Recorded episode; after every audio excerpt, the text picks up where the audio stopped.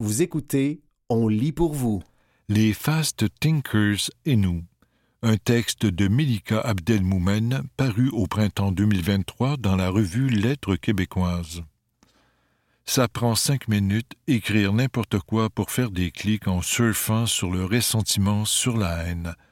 Ce n'est pas pour rien que c'est ça qui occupe le terrain, parce que leur répondre pour défaire leur n'importe quoi, ou simplement en évitant d'écrire n'importe quoi, demande beaucoup plus de temps, d'espace, et des canaux de diffusion que nous n'avons pas.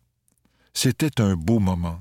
Le sociologue et écrivain Éric Fassin et moi discutions avant de nous rendre à la librairie Petite Égypte. Nous allions, après l'apéro, y parler antiracisme, solidarité, littérature, politique.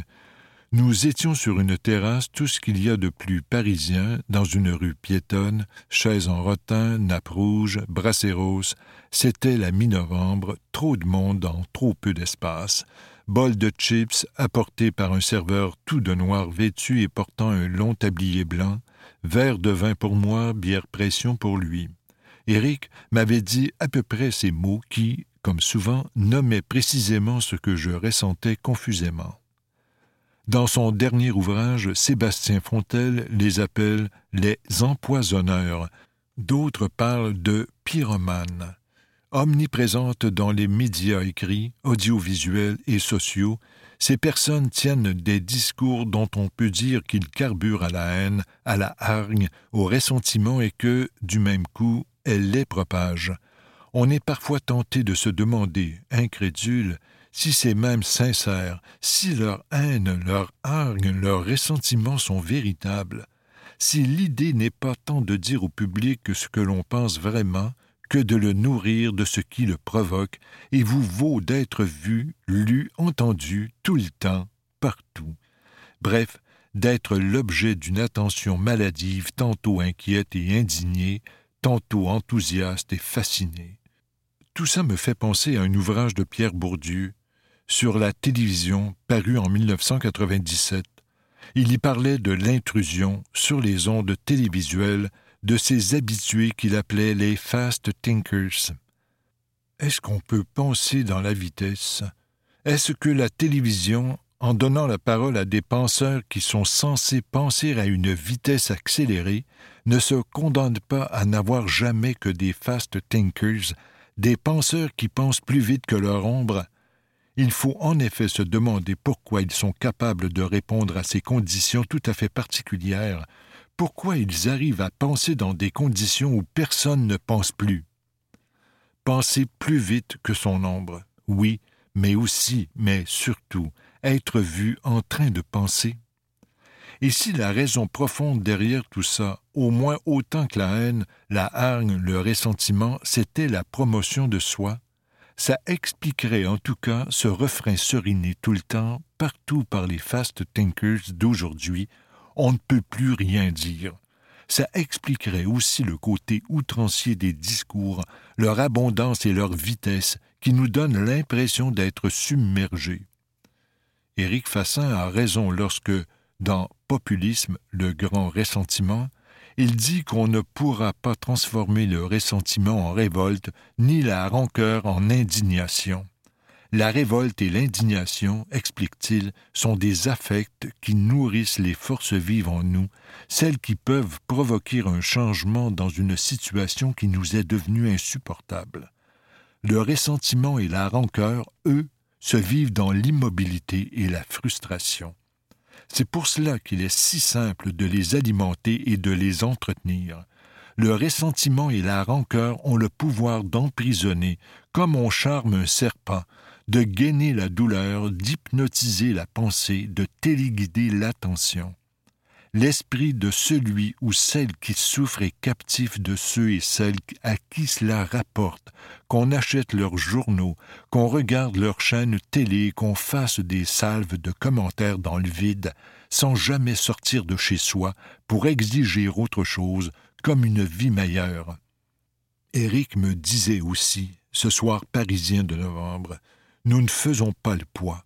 Il faut trouver autre chose qu'être dans la réplique. Il faut inventer quelque chose qui nous appartienne. Comment? Je n'ai pas encore la réponse. Moi, moi non plus, nous ne travaillons pas sur le même plan. Il n'y a rien à faire. Rien, sauf peut-être continuer, ici dans cette revue et dans celle de nos collègues, dans nos livres, dans nos spectacles, nos films et toutes nos œuvres patiemment ourdies, à chercher, à penser, à inventer, ensemble, et les uns les unes à côté des autres, selon nos propres termes et principes, selon notre propre rapport au sens et notre propre rapport au temps, notre rapport au temps qui, en effet, n'est pas le même. Je le revendique, je persiste et signe, je suis une slow thinkeuse et je l'assume. C'était Les Fast Thinkers et nous, un texte de Melika Abdelmoumen, paru au printemps 2023 dans la revue Lettres québécoises.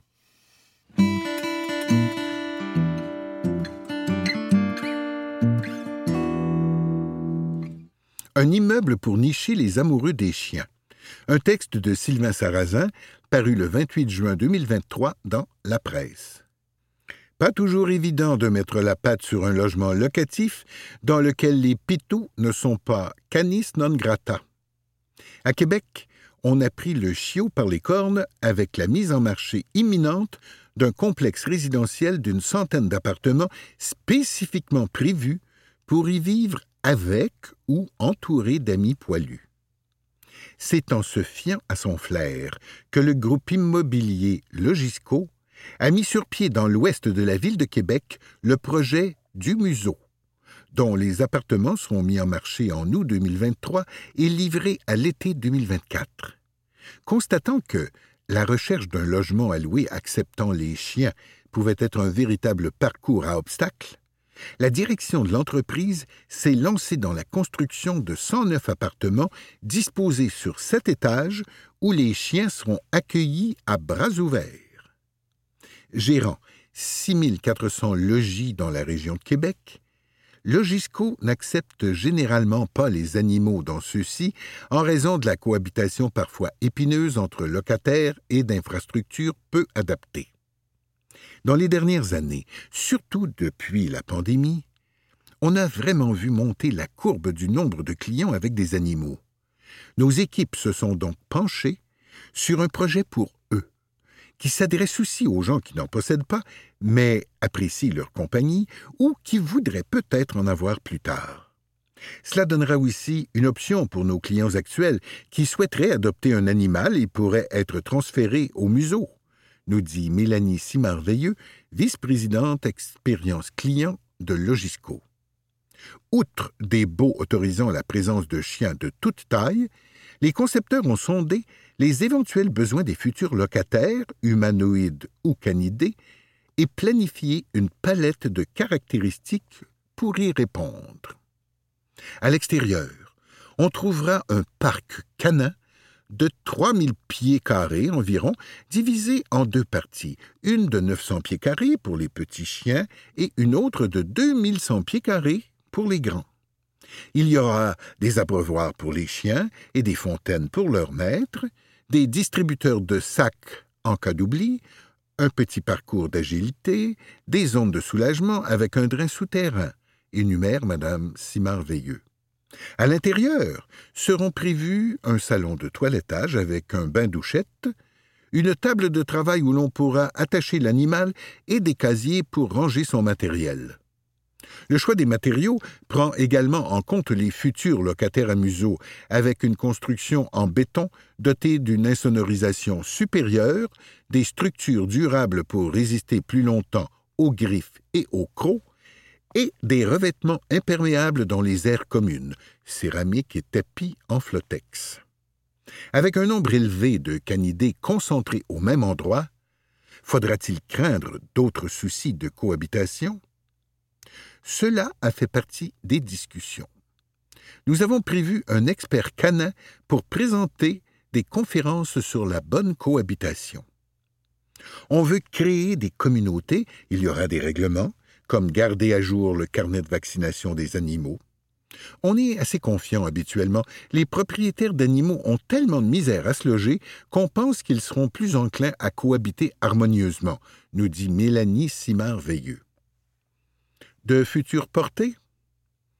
Il y en a beaucoup pour les pitous, mais aussi pour les locataires eux-mêmes, qui auront accès à une salle d'entraînement équipée, à un salon commun avec coin détente, à un espace apéro avec table de billard ainsi qu'à une zone pour le télétravail. Parmi la centaine d'appartements proposés, on trouvera des deux et demi, loués pour environ 1100 dollars, des trois et demi, entre 1200 et 1500 dollars, et des quatre et demi de 1600 dollars à 2000 dollars, le prix inclut un stationnement, l'air climatisé, l'Internet sans fil et des casiers sécurisés. Ce n'est pas plus cher par rapport à nos autres immeubles. C'est ce que ça coûte de construire du neuf en 2023, assure Mme Simarveilleux, qui précise que les commodités pour les animaux n'entraînent pas de surcoût par rapport à la construction d'autres commodités communes, par exemple une piscine. Les futurs locataires pourront mettre la patte sur la réservation de ces logements dès août 2023, mais sachez qu'il y a du monde au portillon. Le nombre de clients placés sur la liste d'attente est actuellement dix fois plus grand qu'à l'accoutumée, signe d'un appétit réel. Le museau fera-t-il donc des petits? Logisco se dit encore en prototypage et attend d'obtenir les premiers résultats de ce coup d'essai, mais n'est pas fermé à l'idée de le déployer à grande échelle si le succès est au rendez-vous dans la gamelle. Le bras de fer autour des clauses de bail interdisant les animaux de compagnie dans des appartements locatifs continue de faire rage au Québec. Récemment, la SPCA de Montréal est intervenue auprès du tribunal administratif du logement dans le cadre d'un litige mettant aux prises une locataire et son propriétaire en désaccord sur la validité d'une telle condition contractuelle. Parallèlement, un projet de loi visant à rendre sans effet ce type de clause dans les baux a été déposé à l'Assemblée nationale le 25 mai. Pour la SPCA de Montréal, la possibilité pour les locataires de faire interdire les animaux est abusive, contrevient à leur statut d'être sensible, favorise les abandons et porte atteinte à la vie privée. Certains regroupements de propriétaires de leur côté ne souhaitent pas voir la possibilité d'interdire les animaux dans les logements être balayés, craignant de devoir gérer des dégradations et des conflits entre locataires. C'était Un immeuble pour nicher les amoureux des chiens, un texte de Sylvain Sarrazin paru le 28 juin 2023 dans La Presse.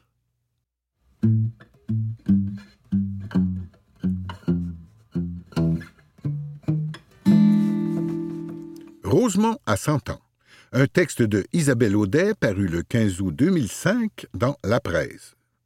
La ville de Rosemont est née en même temps que les usines Angus du Canadien Pacifique au début du 20e siècle. Flairant la bonne affaire, des promoteurs ont acheté la terre au nord des usines pour l'offrir aux futurs ouvriers. Avec ces lots résidentiels, ils créaient le cœur d'un des plus grands quartiers de Montréal. Les terrains coûtaient 175 dollars et les ouvriers devaient donner 10 dollars en argent comptant au moment de la signature. Pour rembourser leurs dettes, ils payaient ensuite 4 dollars par mois aux promoteurs, raconte Maurice Gay, né Bourbonnière en 1928 et aujourd'hui membre de la Société d'histoire de Rosemont Petite Patrie. Ceux qui achetaient 10 lots en obtenaient un onzième gratuitement. Les promoteurs H.S. Holt et UCAL B d'Endurant ont été parmi les premiers à Montréal à offrir du crédit à leurs clients. Leur initiative s'est avérée très lucrative. Peu de temps après la vente de ces terrains, UCAL d'Endurant est devenu le premier Montréalais à posséder une voiture. L'homme d'affaires était si puissant qu'en 1905, il a réussi à faire changer le nom du village de Petite-Côte en celui de Rosemont, inspiré du prénom de sa mère. Rose. L'année suivante, la ville de Montréal participait à l'enrichissement ducal d'Endurant. En annexant Rosemont, la ville promettait au conseil municipal du village de construire toutes les infrastructures sur les terrains de l'homme d'affaires. Ucal d'Endurant avait donc gagné sur tous les fronts. Non seulement avait-il trouvé fortune en vendant des lots aux ouvriers, mais il n'avait pas à dépenser le moindre sou pour leur fournir les égouts et l'approvisionnement en eau. Il était mort de rire en voyant Rosemont devenir un quartier de Montréal. Il s'en est mis plein les poches, poursuit M. Gay. Des wagons recyclés. Les premières maisons de Rosemont appartenaient à des agriculteurs, propriétaires de grandes terres de chaque côté du chemin Côte de la Visitation qui deviendra plus tard le boulevard Rosemont. Les ouvriers qui ont acheté les lots du cal d'Endurant au début du XXe siècle ont pour leur part bâti de petites maisons d'un seul étage, blotties au fond de leur terrain, derrière un grand jardin. À cette époque-là, les propriétaires se disaient que leur jardin était bien plus plaisant à regarder que leur maison, raconte Réaume, président de la Société d'histoire de Rosemont Petite Patrie. Travaillant pour la plupart aux usines Angus, les propriétaires de ces maisons n'avaient que des moyens modestes. Pas question de matériaux neufs pour bâtir leur logis. Ils récupéraient le bois des vieux wagons dont le Canadien Pacifique n'avait plus besoin. Sans entrepreneurs ni normes de construction, les ouvriers bâtissaient eux-mêmes leurs maisons. C'était par contre du solide. Ils construisaient un seul étage, mais il devait être assez solide pour supporter un ou deux étages supplémentaires le jour où ils auraient les moyens d'agrandir par le haut, ajoute M. Gay. La majorité des propriétaires ont effectivement ajouté des étages à leur maison au cours des années. Il reste cependant plusieurs maisonnettes d'un seul niveau dans les plus anciennes rues du quartier comme des vestiges d'une époque révolue. Des choux rue Bellechasse. Des familles nombreuses ont vu le jour dans ces maisons d'ouvriers entre la première et la dixième avenue. Une vingtaine d'années après le peuplement des lots du Cal d'Endurant, Gilbert Ouellet est né en 1926. Avec ses cinq frères et sœurs, il vivait dans un quartier rural qui n'avait rien à voir avec les grandes artères d'aujourd'hui. Quand j'étais petit, ma mère m'envoya à la ferme McEvoy chercher des choux pour deux sous. Partout au nord de Rosemont, il y avait des fermes, se rappelle M. Ouellet. Il y a donc moins de cent ans, les résidents de Rosemont avaient une vie semblable à celle que l'on retrouve dans les campagnes en périphérie de Montréal. Là où se trouve aujourd'hui le boulevard Saint-Joseph, Gilbert Ouellet et ses amis construisaient des radeaux. Les terrains de Rosemont descendent vers le sud. Au niveau du boulevard Saint-Joseph, c'était un terrain plat où, au printemps, il y avait assez d'eau pour se promener en radeau entre les cerisiers, raconte M. Ouellet. J'y suis passé au mois d'avril dernier, et dans un terrain vacant, il y avait autant d'eau que dans ma jeunesse ça m'a rappelé de bons souvenirs. Peu à peu, dans les années qui ont suivi, les fermes et les aires de jeu de M. Ouellet et ses copains ont disparu sous les nouvelles constructions. Dès 1925, l'arrivée du tramway a accéléré la construction résidentielle de l'est de Rosemont. Suivirent ensuite la Cité-Jardin du Tricentenaire en 1942 et les grands projets des années 60 et 70. C'est à cette époque que le nouveau Rosemont a été créé entre les rues Pineuf et Lacordaire. L'appellation Nouveau Rosemont fait d'ailleurs sourire Maurice Gay. Depuis le début du XXe siècle, tous les nouveaux projets résidentiels ont été accolés à l'appellation Nouveau Rosemont. Le dernier grand projet résidentiel tire à sa fin cent ans exactement après la fondation de Rosemont.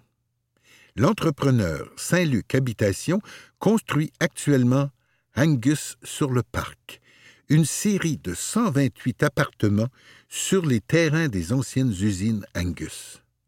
C'est donc à l'endroit même où Rosemont est né, il y a plus d'un siècle, que les pelles mécaniques le peaufinent aujourd'hui. Nota bene. Ce texte a été écrit en 2005 et le projet dont parle Isabelle Audet est achevé depuis. C'était Rosemont à 100 ans, un texte de Isabelle Audet, paru le 15 août 2005 dans La Presse.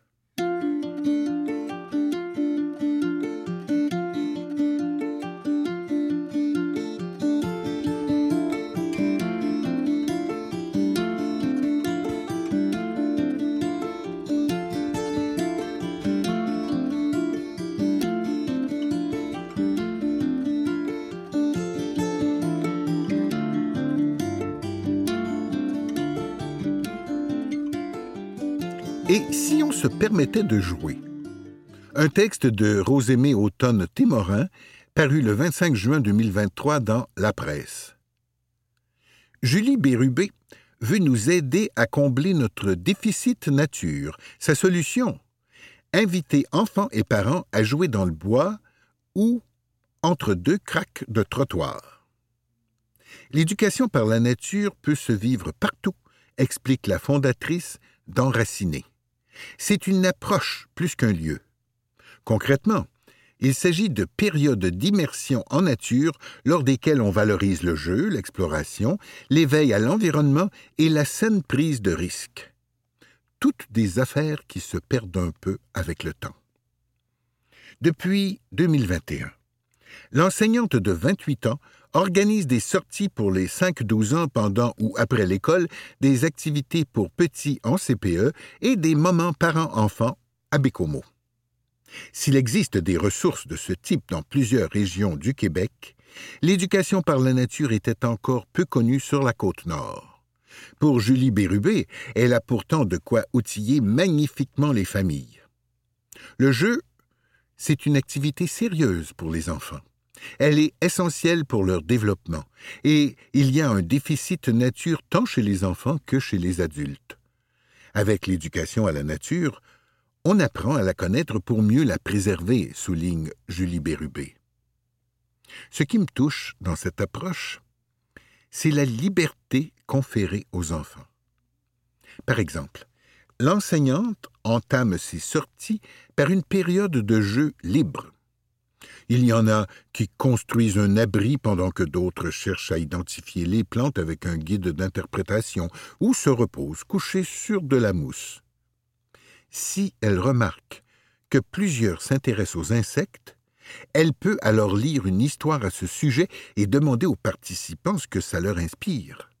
S'en suivra peut-être une chasse aux bestioles ou la confection d'une maison pour les protéger de la pluie. C'est dans ce processus que les jeunes apprennent à communiquer leurs désirs, écouter, coopérer, qu'ils apprennent à apprendre aussi. En tant qu'adulte, on a tendance à vite donner les réponses aux enfants, réfléchit la fondatrice d'Enraciné. En éducation en nature, on souhaite plutôt les laisser chercher. S'ils veulent savoir comment attacher quelque chose, je vais leur demander ce qu'ils en pensent. Parfois, je vais finir par leur apprendre à faire un nœud, mais d'autres fois, ils ne trouveront la réponse que dans quinze minutes ou deux semaines. Et c'est correct. Bien souvent, c'est la nature qui se fait professeur, avec ses changements, sa résilience, sa complexité, sa force, son calme, ses écosystèmes et son rythme, estime Julie Bérubé. Et il semble que, devant cette autorité, la magie opère. Les enfants s'engagent dans leurs activités et la discipline est rarement requise. Julie Bérubé est si émue par ce qui se déploie en forêt qu'elle souhaite également en faire profiter les parents. Elle a récemment orchestré quelques sorties pour familles, question que les adultes prennent le temps de se plonger dans la nature et l'imaginaire de leur progéniture. Parfois, certains s'étonnent devant la témérité de leurs enfants. Julie Bérubé les encourage alors à les laisser s'atteler à des défis qui sont à la hauteur de leurs capacités. Marcher en équilibre sur un tronc, utiliser des outils, grimper dans un arbre, tout ça est permis. Je ne leur dis pas de le faire, mais si ça vient naturellement, je vais leur montrer comment y arriver de manière sécuritaire. L'enfant qui réalise des défis pourra éventuellement les vivre seul. Ici, il apprend à se protéger en analysant ses émotions et ses capacités. Bien des parents en ressortent impressionnés par les aptitudes de leurs petits aventuriers. Ces activités en nature, encadrées ou non, peuvent consolider des relations et même nous faire cheminer à titre d'adulte, croit Julie Bérubé. On apprend à ne pas imposer notre vision, à ne pas avoir réponse à tout, à ralentir, observer et s'émerveiller, à voir différemment nos proches. La fondatrice d'Enraciné a même créé un guide pour les parents qui souhaitent faire des leçons à l'extérieur. Si l'aide aux devoirs est source de défis pour bien des gens, Julie Bérubé remarque que c'est plus plaisant lorsqu'on le fait sous une petite brise. Dans son cahier numérique, en vente sur la page Facebook de l'entreprise au coût de 5 dollars, elle propose différents jeux pour travailler le vocabulaire, les chiffres et les sons tout en bougeant. Ce qui compte au fond, c'est de sortir. C'est difficile de prendre une pause et d'aller en nature, mais c'est bénéfique pour tout le monde. C'est s'arrêter dans l'instant présent et créer des moments magiques avec les enfants, nous dit Julie Bérubé. Elle sourit avant d'ajouter Bon, ça arrive qu'ils s'ennuient et c'est confrontant, mais ils ont besoin de s'ennuyer pour devenir créatifs et ensuite s'occuper par eux-mêmes. Je me dis qu'à la veille des vacances scolaires, l'éducation par la nature peut être source d'inspiration pour réinventer le loisir dans notre quotidien. L'enseignante acquiesce. Et ça se fait partout. Il y a de la nature dans une craque de trottoir, où vous pouvez juste aller marcher sans chercher à vous rendre du point A au point B. Votre enfant veut s'arrêter pour grimper dans un arbre? OK. L'idée c'est d'offrir de la sécurité et un espace pour laisser les enfants être des enfants. La nature est un terrain de jeu aux possibilités infinies. Tu peux tout faire avec une branche.